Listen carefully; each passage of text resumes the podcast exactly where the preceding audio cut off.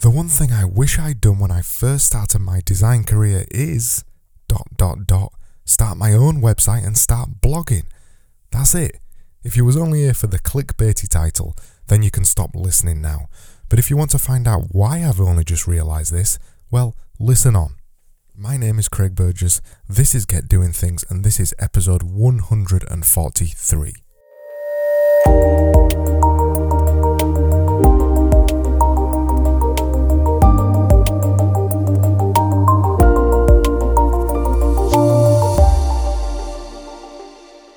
Until probably about eight months ago, I used to think it was a little bit old fashioned to have your own personal website. I thought, aren't all the cool kids using Twitter and Mastodon or Instagram?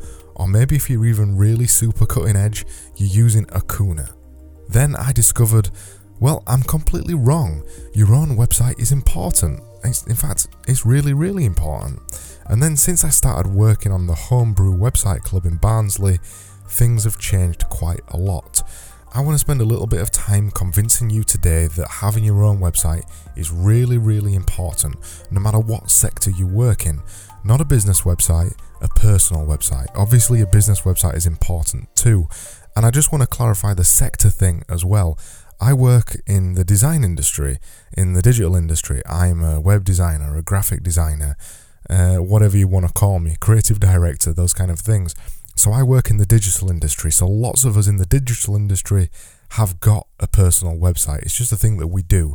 It's a thing that we do to try and keep up with things that we can't do in our day job or practice new things, stuff like that.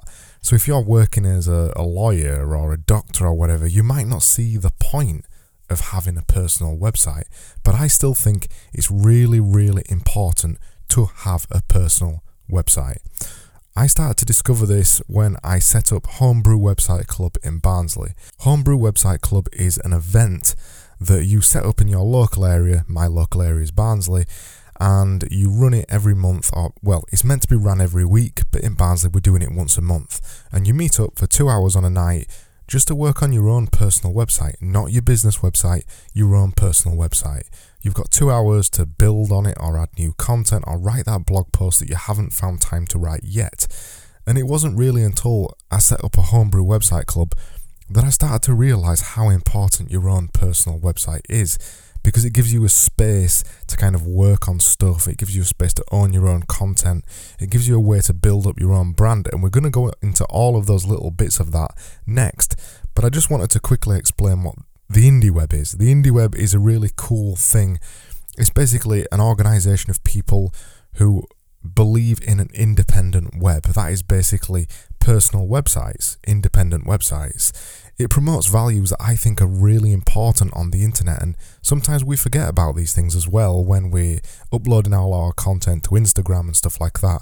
We forget that all the content that you uploaded to the internet is yours. All those photos you've created on Instagram are yours, but they're stuck on Instagram. We kind of forget sometimes, and these are all the values of IndieWeb. We forget that you are better connected. When we've all got personal websites and we're all talking about them and looking at each other's blogs and things like that, we're better like that. We're better connected. And then also, you're in control when you own your own content. When your content sits on your own website, you're in control of it. You know it's not going to go anywhere.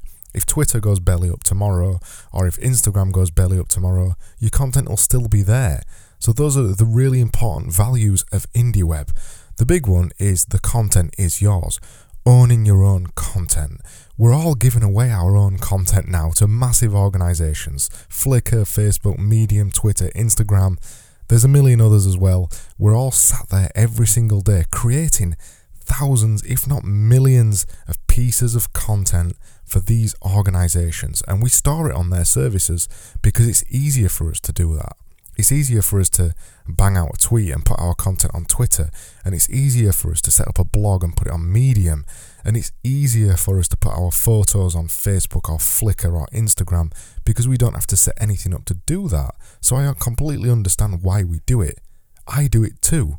And really, it's unlikely that they'll ever disappear but indie web thinking is to ask that question what happens if my data gets lost on Twitter or Medium or Facebook? And what happens to my content on those things if that happens? Do I just lose that content forever? And am I storing that content somewhere else? Also, having profiles and all these things without putting them back on your own website kind of dilutes your own internet presence and your own personal brand. If you're on Twitter and if you're on Facebook and if you're on Instagram, when someone Googles your name, those things come up first if you haven't got your own personal website. And if those things come up first, you're not really in control of those things. You can't decide what Twitter is going to turn into tomorrow. Twitter might put up a paywall tomorrow and you might not be able to get your tweets anymore, or Medium have started experimenting with this. They're putting a metered paywall onto Medium now. That basically means you can only read a certain amount of blog posts on there, and the rest of your blog posts people can't see without paying for access to Medium which is quite sinister when you think about it like that. You're uploading your own content, you don't want to charge people for it, but Medium are charging people for your content. So you've got to be careful about uploading your content to other services and owning your own content. The biggest thing with your own website, obviously, is your personal brand. It's a term a lot of people hate. I hate the term, to be honest, but we all have a personal brand in some way or another. Every time somebody Googles you, the things that come up on there is effectively your online personal brand. So why wouldn't you want to control those things that appear? Have a look at the industry that you're in. I'm in the web industry. I started to look around my industry and I realized that all the best people I know in my industry I guess you could call them industry celebrities, they've all built their presence by having an excellent personal website. They all blogged ferociously. Harry Roberts, Andy Clarke, Jeffrey Zeldman, Mark Boulton. I remember when I first started in the industry, and particularly Andy Clarke, Jeffrey Zeldman, and Mark Boulton were real big influences in my career because they were writing blog posts every single week.